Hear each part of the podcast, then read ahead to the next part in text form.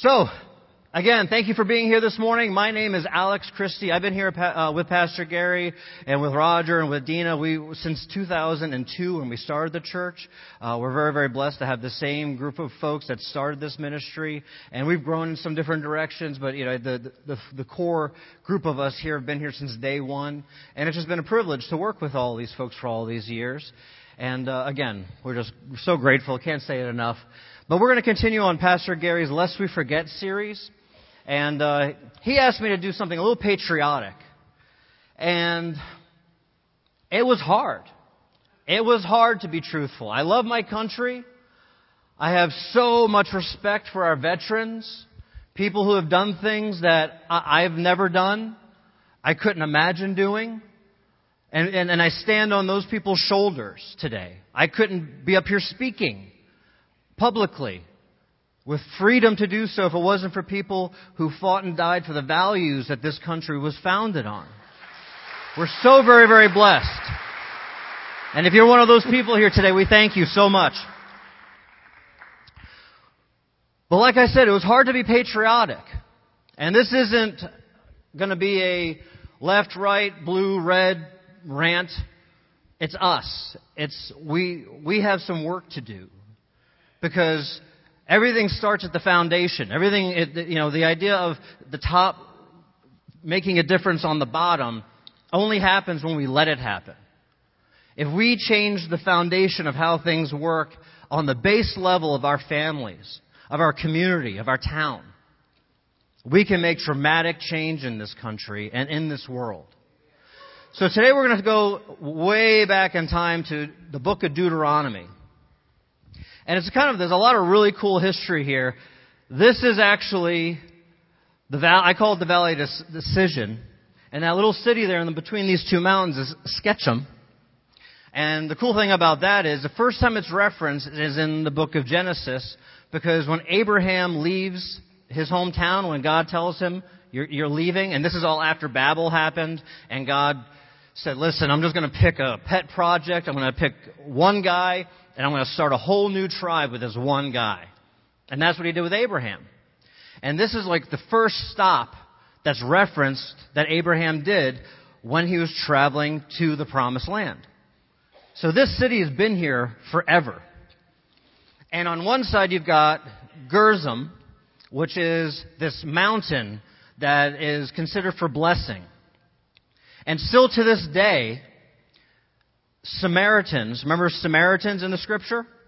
Samaritans still practice. They are kind of like an exiled version of the Jewish people. They, they broke away many, many, you know, thousands of years ago now, but they still function there. When you read the story about the Good Samaritan, these are the people that Jesus was talking about and that the Jews hated. They called them dogs. But a small group of them, very, very, very religious to their, to their version of Judaism, still function because this is Samaria. And on top of this mountain, it's all gated off because they still, during Passover to this day, sacrifice animals during Passover to God on this mountaintop. They're still practicing right now. And it, it's amazing because if you listen, if you listen to, they believe like Noah's Ark landed here. They believe Eden was on top of this mountain. This is like a very, very holy site to them. And then when you jump over to the other side, Ebal, this is the mountain of, of curses that are referenced in the book of Deuteronomy. And the cool thing about that, recently in 2000, 2019, excuse me, 2019, they found tablets. And something I learned through this study is when you watch like Charlton Heston come down off of the mountain with giant tablets, that's not necessarily what it was. The tablets that they find are usually about the size of maybe a business card. And they actually are able to, now they're kind of petrified and solidified, and sometimes they can open them up, but they're like little booklets that they make. It's phenomenal, the technology that's thousands and thousands of years old. And they've recently found curse tablets on top of this mountain back in 2019. A lot of people, of course, you know, you've got both sides. Whenever it comes to archaeology, you've got one that says one, one that says the other. So it's always kind of a toss up uh, on who you're going to listen to. I listen to both sides. I think they make a very, very compelling argument for decide that it is a, a, legitimate curse tablet, which makes this very interesting because back then, curse tablets were always thrown into water wells or into holes in the ground because it was all about cursing somebody who stole your boyfriend or whatever, and, and you know, you're talking to like the, the underworld about it. You know, you're not even reaching up to God. The, the pagans weren't even reaching up to God. They were just looking down.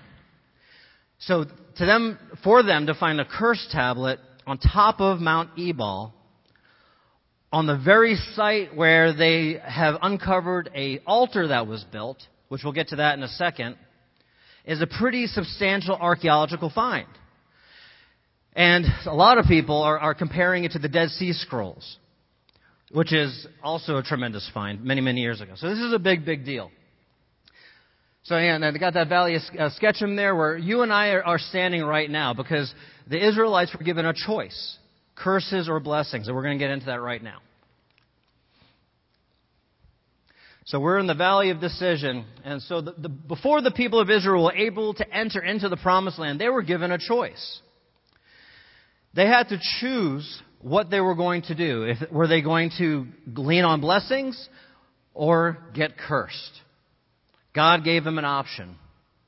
And just like our founders did, when they started this great nation of ours, they had to make a choice as well. To do things the way they've always been done, or look to Scripture for how God would want things done. Now, I know when we look at our founders, we have this idea of these incredible men of God. And it's true. They stepped out, they put their lives, their fortune, their families, everything on the line because they believed in this nation. They wanted to break away from England. And the first thing they did as soon as we broke away, let's do it again. Let's get a king. And they took George Washington and they said, let's, we're going to make you a king because you know, we want a king. And he said, no, no, no, no, no, no. We're not, we're not going down that road again. And he didn't even want to be president. But he was so worried that they were going to create another monarchy here. He had, he agreed to become president of the United States, our first president. And it's an interesting contrast because when you read Chronicles, after Moses dies and Joshua leads them into the promised land, and then after um, they settle, the first thing they do is they want a king. And God says, You don't need a king. You've got me. I've given you all you need. Nope, we want a king. And then the nightmare begins in Israel right away. Because we're not looking to him, we're looking to some person. We're putting all of our trust in a person. And we do that today. We look at our, our politicians, we look at different leaders, and we expect them just to take care of it for us. And they're incapable of it because they're just as messed up as we are. I mean, it's, it's preposterous to think that somebody, because they're well spoken, well dressed, and they tell you everything you want to hear, is going to have your best interests at heart. All of the time. We're fall, fallible people. And people get paid off and all these things. And that's what happened to the people of Israel when they chose to have a king. And things went terribly. You should read it. It's a great, great stories. But now, we're also as a nation in a moment where we have to make a choice. Now, we, are not going to obviously do away with our, our, our system of government. We're not going to change anything in that regard in a great way. Over time, the hope would be that we could. But what kind of a choice do we have today? Right here at home, with your family, with your wife, with your husband, with your children, with your work associates, with the people here at the church, with the person who cuts you off down the road, the person that's driving you crazy at the restaurant or not packing your groceries right at Publix. We have to do, are we going to do things our way? Are we going to continue to do things our way? The way things haven't been working properly? Or are we going to go back to God and do things His way? Because We've changed. We've always been sinners, we, and we've always been a mess, and we've talked about that just a second ago, way, way, way back. But people here in this country used to believe in something. And even if they didn't have a faith that included Jesus Christ as their personal Savior, there was at least a respect for God. There was a respect for those that believed in Him. Not everybody. I'm not, and I don't believe in a believe it, leave it to believe, uh, leave it to beaver world. I know that didn't really exist. But it was better than it is today. People were scared to curse God in public, mock God in public. It wasn't something you did. And if you did it, you were chastised for it and run out of town. Because people wanted the blessing of God on them and on their families. So we have changed in that respect, but God hasn't changed. He still demands this of us, demands it of us. Jesus Christ is the same yesterday, today, and forever. Don't forget that. The same Jesus that was there at the foundation of the world is here with us today. The same Jesus that died on the cross for you only you. Had you been the only person that accepted Jesus Christ as your Lord and personal Savior, He would have died on that cross for you. He has not changed. So we're in that valley of decision of Mount Gerizim for the blessings, Mount Ebal for the curses, and here we are in that old city of Shechem. So now we're going to jump into Deuteronomy 27. And uh, we're actually going to cover two whole chapters, so we're going to breeze through 27 a little bit with the with the curses. I'm going to kind of you know break them down a little bit for you. And uh, it's just that Moses really wanted to remind his people, remind the people of Israel one more time. Now this is the end of book of Deuteronomy, okay, just about the end. There's like three or four more chapters to go. He had already gone over the Ten Commandments, all the other laws, and you know, but he's wanting to reiterate right now that before the people crossed that Jordan River, that there was a cost, there was a price to get into that land of milk and honey and for it to be what they were promised it could be. Obedience. Now that's a tough word. None of us like to be obedient. We love it when people are obedient to us. But when it comes time for us to be obedient, it's hard. Especially if it goes against something that we like, something that we want to do, something that feels good. But we can't live forever in this mindset of do what you want whenever you want. That's not how it works. And we'll get into a little bit of why later. So Moses commanded half of the tribes of Israel that would stand on Mount Gerizim to proclaim a blessing over the people. And the other half must also stand on Mount Ebal to proclaim the curses that God would send if his chosen people didn't do as he commands. They were told to record the curses on a stone tablet, which they may have just found, maybe not. Like I said, I don't know. But the thing is, it, even if it's, it's, it's ancient, there's no doubt that little thing I was talking about a little bit ago, that little half business card uh, tablet thingy, even if it wasn't the one that Joshua put up on that mountaintop, it would be setting a precedent that people believe that this was what happened there. And they went back to commemorate it because this is a thousands and thousands of years old. They, they're able to, to date it by the materials that was used uh, to make it. So it's amazing. So curses set on stone tablets. And they wanted to, go ahead back one second. I'm sorry, Roger and build an altar and sacrifice a peace offering. That's a weird one, right? You build an, you're gonna, now you're gonna write down all these curses on tablets, and then you're gonna build an altar, and God actually tells them, have a good time. Have a peace offering. Make it into almost like a party. Because they're sacrificing an animal, and everybody gets to eat. And this is something that God's doing on purpose. Everything he does is on purpose, of course. But this is a picture of you've got this mountain with curses, and you're, you're, you're slaughtering innocent blood. Are you picking up on it yet? Innocent blood on this mountain of curses. It's amazing the foreshadowing of Christ we're seeing here. Because these tablets are getting covered in, in the innocent blood of an animal. Because as human beings, you know, we're image bearers of God. We're the only ones that are really capable of sin. Animals can't sin. So whenever you slaughter an animal, it's an innocent animal. I know there's like mean cats and stuff, but, you know, I mean, chances are it's like either they were abused or just, you know, they're just angry cats. But it, it's, they're not sinners. We are the only ones that are capable of sinners. Being sinners. So when they, when they kill an animal, that innocent blood was a picture of Jesus Christ. So how do you get yourself cursed? Now remember, we were, he went over all the Ten Commandments and all the other little lists of things. But this is always God's number one. To have other gods in secret or publicly. Now only you know if you've got a God in your closet. And I'm not talking about a Buddha statue. I'm not talking about any of that other stuff. I'm talking about you know whether or not you're putting something over God in your heart. You know if, if God's not your number one priority. And so often, I, I, you gotta think of it this way. We're talking about eternity here. We're talking about the all-powerful God who created everything, not just earth, not just you, this entire universe that we have no understanding of. He made all of it. So we should give him all of us. Dishonoring your parents. God is very familial. He's big on the marriage picture, on the parent-child picture. He's always painting how the importance of the family. We've destroyed the family in our country. And, but he's always painting the picture of its, impre- its uh, importance. To be intentionally cruel or misleading to people.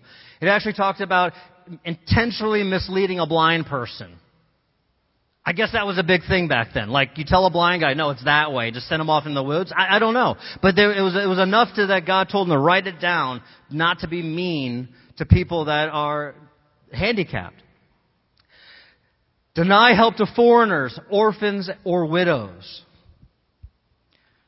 To be sexually immoral or perverse.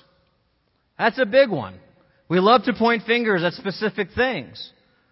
But we all have those thoughts. We all have those struggles between the world of just going through the uh, social media and all the things that are flashing up in front of our eyes all the time. And here he's actually talking about things as far as incest, bestiality, all kinds of stuff that was going on back then. But we can't be a sexually immoral nation. We can't be an adulterous nation and expect his blessings on us. And of course, having violence toward our neighbor. And then the murder of the innocent. The sixth commandment is not, thou shalt not kill. We mess that up sometimes. We say, thou shalt not kill. It says, thou shalt not murder. There's a big difference. There's a big, big difference. The innocent and everyone gets the reference to the, uh, the abortion issue, to hurting children, just to walking into a house and killing somebody for no reason to rob them of their stuff. That's how you get a curse. So all of this was set in stone. And cursed is anyone who does not affirm and obey these terms, the terms of these instructions. So, after each curse was laid out, the people had to say, Amen. Now remember, you got half the tribe of Israel on one mountain, the other half on the other mountain, and you've got the Levites, the holy men, the, the people that were um, the, the priests of the day, shout, shouting out these curses. And all of the people had to say amen, may, or may it be true. So it's kind of like when you look at your kid and you tell them, you know what's going to happen if you do that, right? Uh huh.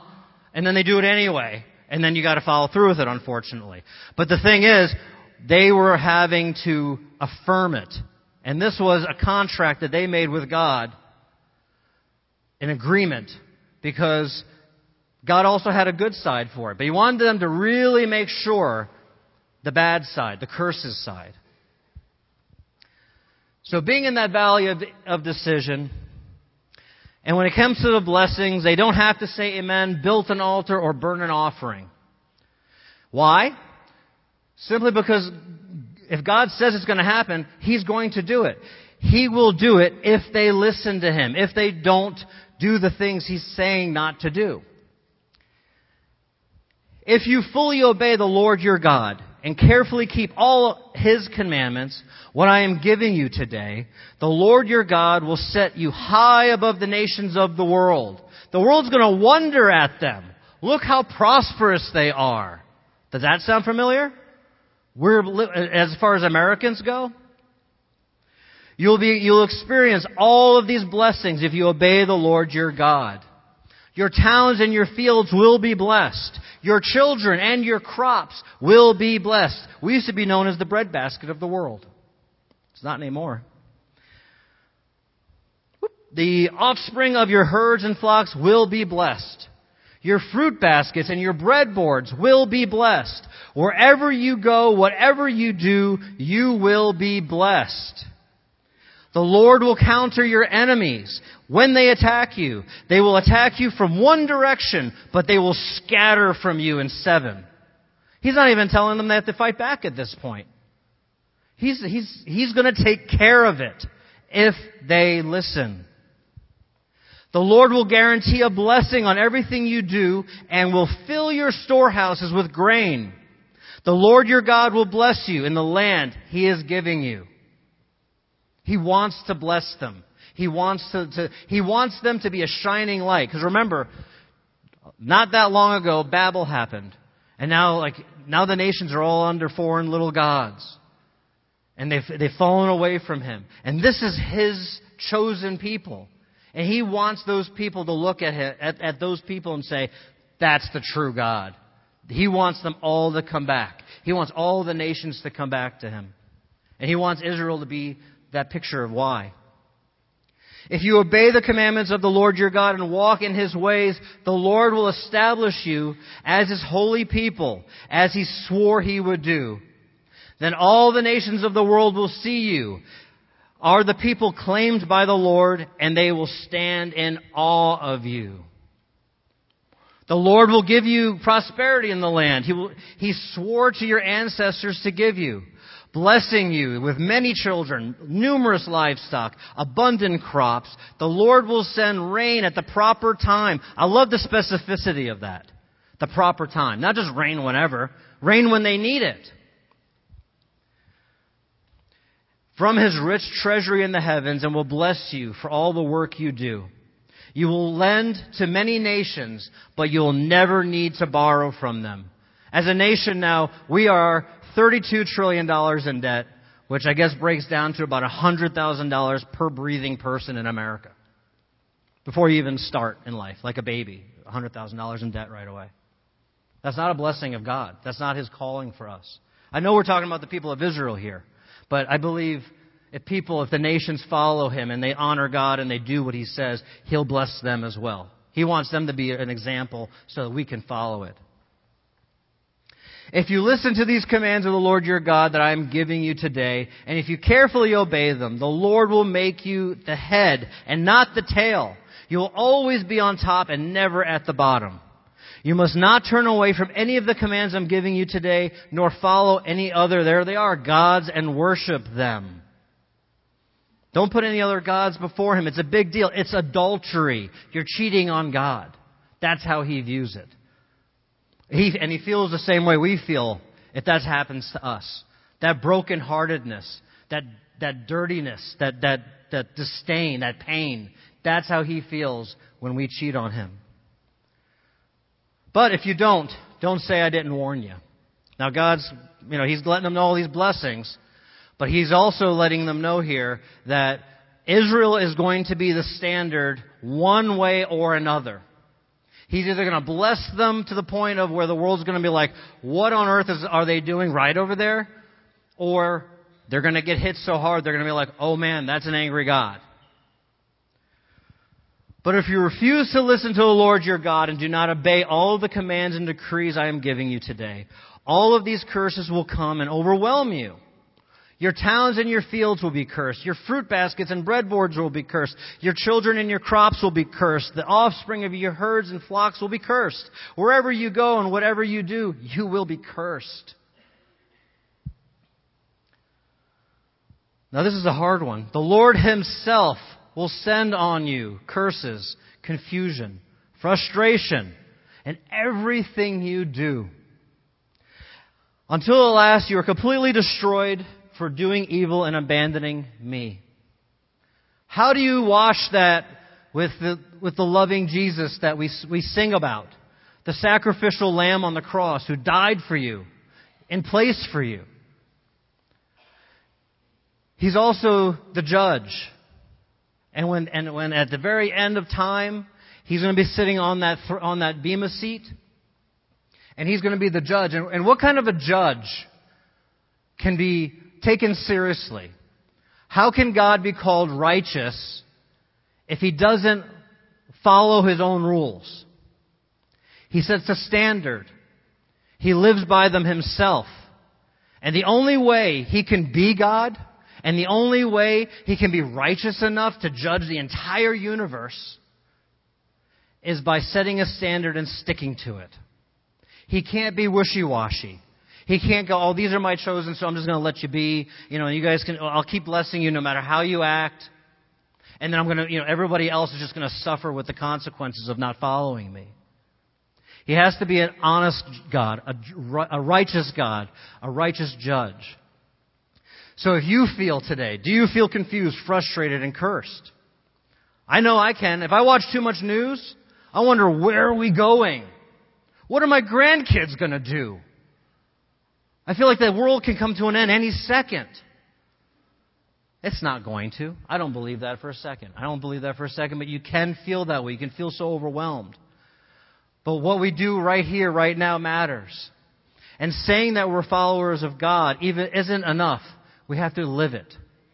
We have to be that salt and light. It's your opportunity, even in the hard times. There's a beautiful scene in, and I know there's like been lots of controversy about it, so forgive me for referencing it, but there's a beautiful scene in the last season of The Chosen where one of the apostles He's, a, he's crippled. He's got a bad leg. He's got a crutch. And Jesus is sending them out two by two into the, into the region, and he's, you know, they're going to be able to heal. They're going to be able to cast demons out. They're going to be able to do the things that Jesus did. Do these miracles. And this part isn't in Scripture, but it, it, was a beautiful moment still, where he comes up to Jesus and goes, Well, Lord, you, you didn't heal me. How can I heal others if you don't heal me? And the response was, how much more powerful is your testimony because you're healing people of something you're suffering from? And how do we put that into our context? If you've lost a loved one, how much more powerful is your testimony with somebody who just lost a loved one than somebody like me who's been blessed? And I had, I mean, I lost my father, of course, and he, I loved him dearly, but it's different than losing a child. You can't compare those two things. And I couldn't, I can try to be comforting, I can try to be loving, but by the grace of God, I've not experienced that. But if you have, it's your time to be able to step forward and help somebody through that tragedy. And you can put yourself in any of those positions, any position you can think of, any kind of hurt, any kind of struggle. It's your chance to shine as a believer in Jesus Christ, having that faith in Him that all things will be made right in the future, and show that to somebody who is maybe at the end of their rope, maybe ready to completely give up. And that's when you can shine the, brightest. Because our actions always cause reactions. We shouldn't be surprised that our country is falling apart. We've kicked God out of everything. I mean, when you think about when a horrific situation happens and there's a shooting at a school, everybody's heart breaks. Everybody's frustrated, angry. We want vengeance. And half the world goes, Where's your God now? Well, the answer is, wherever you put them, because you kicked them out. What do you expect them to do? What do you expect these children to do when they're taught that they come from an amoeba? That they're an accident and when they die there's nothing anyway. It's easier just to, to do something horrific, die, and it's over. The suffering is over. They don't even understand that eternity is going on after they close their eyes for the last moment.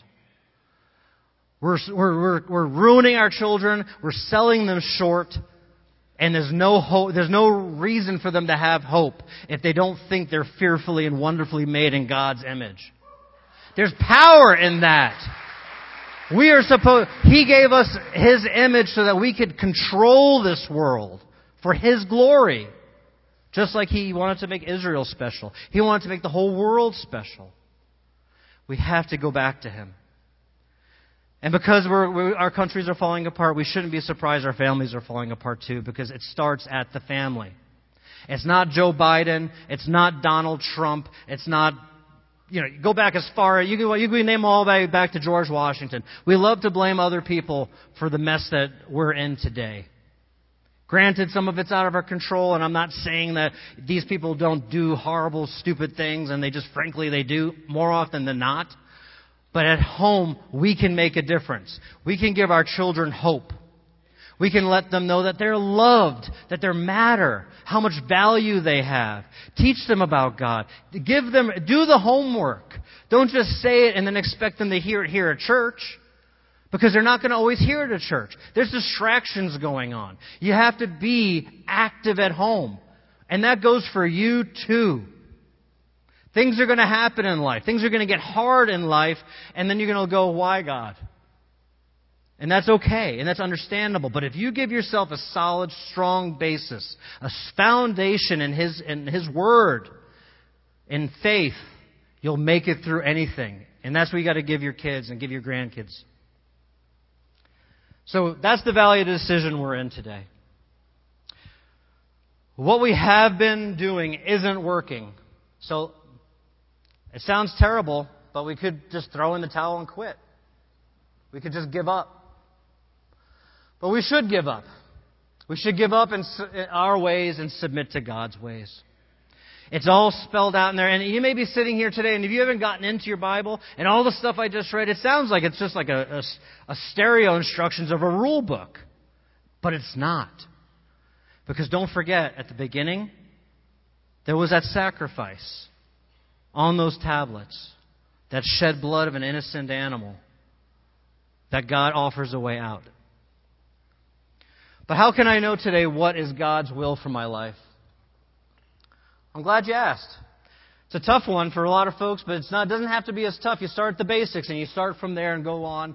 You have the law versus grace. The Old Testament is the law. We are in a time of grace. Not saying the law doesn't matter. I'm not saying the law isn't important, but grace covers the law. If we listen to Jesus, what he said in Matthew, and he said to them, You shall love the Lord your God with all your heart, all your soul, with all your mind. This is the greatest and foremost commandment, and the second is like it. You shall love the neighbor, your neighbor as yourself. On these two commandments depend the whole law and the prophets. So what, what I'm saying is, the first five of the books of the Old Testament essentially just wrapped it up in, in two verses. Jesus made the way for us. And this is how we start. We put Him first. How do we love the Lord your God with all your heart and all your soul and your mind? Through obedience to Him. What does that mean? You're going to go home and whip yourselves? You know, stop doing everything fun. You're just going to, you know, cloister yourself into your bedroom and read Scripture 24 7. That's not what He wants. That's not what He's suggesting. But the only way you can get to know what He does want and what He does desire from us in that relationship that He's created with us is by reading God's Word. Get into a Bible study here at Fellowship Church. Get into one someplace else. Just get into one. And if they're preaching out of the, out of the Bible, it's a good thing. Don't do this by yourself. You don't have to. So stop doing what you, what you know you should be doing, the way that's failing if you haven't noticed. Doing things the way that has always been done and wondering why things haven't changed for the better is craziness. We all do it. Trust me, we all do it. And when it's somebody else doing it, we look at them and go, why can't they see it? So often we're doing it ourselves. When I counsel somebody, after, after a little bit of time, I like to ask them, what advice would you give somebody you love facing your situation? They have answers. They, have, they, they know what the truth is. It, when if it was their child or, or their sister or their brother or their parents, they know right away, wow, I would give this advice to them. Well, but I don't want to take it myself because that's hard. But they know the hypocrisy right away. And it's something that we all struggle with. So start living God's way. That's how. You love the Lord your God with all your heart, soul, and mind. getting into His Word, coming to church, treating people the way you want to be treated is essentially what, some of the Scripture teaches. Because there is no other way. If you want to make this country better, you want to make your families better, your community better, your, your children, we have to do it God's way. If we do this, the second part about loving your neighbor is easy. They may not be the most lovable person. You may want to choke them to death sometimes. But you know what? So are we. I got a little bumper sticker on the back of my car. And if you saw it, it says, Jesus loves you. True. Underneath it in small print, and I'm working on it. Also true. We're tough. We're tough, aren't we? We make it hard for us to always love each other. But that's where Jesus steps in. The level ground at the cross is where we get things taken care of because He's done the work. So either way today, you're making a choice. You're choosing your blessings or your curses. You're choosing to do, thing God, do things God's way or to keep doing it your way. And I just encourage you today to, again, plug into a Bible study. Make some new friends here at the church and just grow in the Lord so that you can receive the blessings He's promised you while here. If you're a saved Christian today, and if you're a believer in Jesus Christ, you have these blessings on the other side. And all of, the, all of these curses that we heard today, when Jesus Christ was nailed to that cross and hung by his own body weight, he took those curses for you. He took all of that pain for you. He gave you an out. And if you don't remember the moment you put your faith in Jesus Christ, I can't encourage you enough to do that today. Don't leave here today. Don't go do communion here today. You might choke on the communion wafer out there. Crazier things have happened, and there's no going back. There's no second chances. So if you don't know the Lord today, I just encourage you to pray along with me. And then we're going to go on out and do some and um, have communion together. And uh, I just really, really want to make sure you have this locked in in your heart, that you know without a shadow of a doubt you've accepted Christ as your Savior. And I call it as easy as ABC. To accept the fact that you're a sinner, believe that Jesus Christ died on the cross and rose again. I'm not saying you have to understand it. I'm not saying you got to sit here and try to explain it to me and prove it. Believe in it. That's the faith part. And choose. Choose heaven over hell. Ask Him into your heart. Put all of your chips on Jesus. Trust Him with all of your heart. Give it to Him and don't turn back.